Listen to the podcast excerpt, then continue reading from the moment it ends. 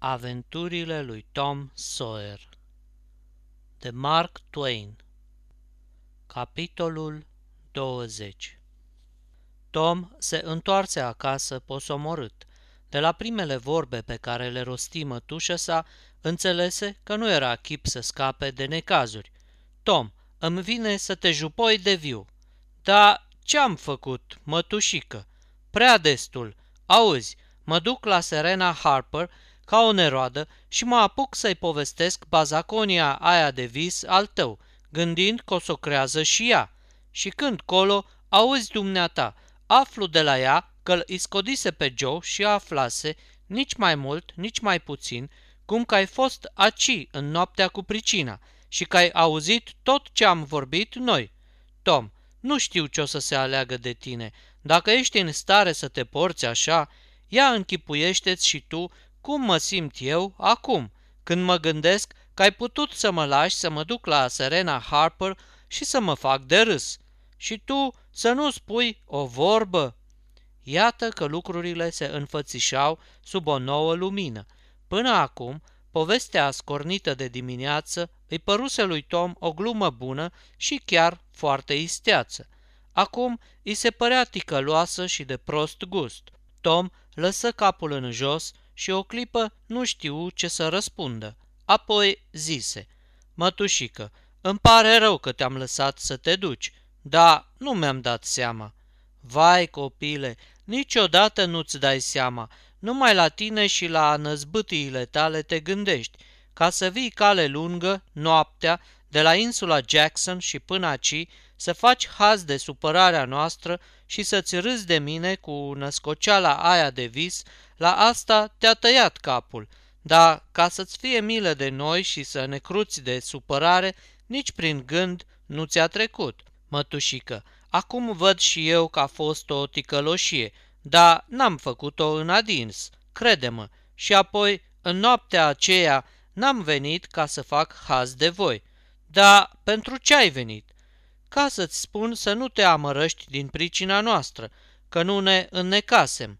Tom, aș fi cea mai fericită ființă de pe lume dacă aș putea crede că ai avut asemenea gând bun, dar știi foarte bine că nu e adevărat și eu știu la fel de bine ca și tine, Tom, mătușică, zău că asta am vrut să fac, să nu mă mișc daci dacă nu spui drept. Haide, Tom, nu minți, te rog din suflet, minciuna-ți sporește păcatul de o mie de ori. Da, nu mint, mătușică, spui drept, am vrut să nu mai fii supărată, numai de-aia am venit. Aș da orice ca să pot crede una ca asta, ți-ar răscumpăra o groază de păcate, Tom. Mai că aș fi bucuroasă că ai fugit și că te-ai purtat atât de rău. Dar cum să te crezi? Că dacă ai fi vrut să-mi spui, îmi spuneai, nu-i așa, băiatule? Vezi, mătușică, după ce ai vorbit matale de înmormântare, mi-a dat în gând să ne întoarcem și să ne ascundem în biserică. Și atâta mi-a plăcut planul ăsta că nu m-a răbdat inima să mă las de el. Și atunci am pus coaja înapoi în buzunar și am tăcut chitic. Care coajă? Coaja de copac pe care îți scrisesem că ne-am făcut pirați. Mai bine te deșteptai când te-am sărutat. Zău așa. Pe fața mătușii se topiră liniile aspre și în ochi îi năvăli duioșia. Adevărat că m-ai sărutat, Tom? Dacă-ți spui că te-am sărutat, ești sigur, Tom? Te-am sărutat, mătușică, crede-mă, dacă-ți spui... Și de ce m-ai sărutat, Tom? Fiindcă mi-erai tare dragă, cum gemeai așa prin somn și îmi părea rău de tine. Vorbele băiatului păreau sincere. Bătrânica nu-și putu ascunde un tremur în glas când zise, Mai sărută-mă odată, Tom, și acum fă bine și șterge-o la școală și nu mă mai necăji. Cum ieși pe ușă Tom, mătușa Poli dădu fuga la un dulap și scoase o zdreanță de surtuc, fostul costum de pirat al lui Tom, stătu cu surtucul în mână și își zise, Nu, nu mă încumet, bietul băiat, eu zic că a mințit, dar e o minciună pornită dintr-o inimă bună. Dumnezeu să-i o răsplătească, ce bine mi-a făcut. Nădăjduiesc că o să-l ierte Domnul, știu bine că o să-l ierte.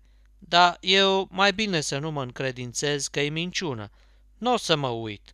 Puse la loc surtucul și rămase o clipă pe gânduri. De două ori întinse mâna să ia haina și de fiecare dată iar se stăpâni. A treia oară își făcu curaj zicându-și, e o minciună nevinovată, e o minciună de copil bun, nu o să-mi fac sânge rău.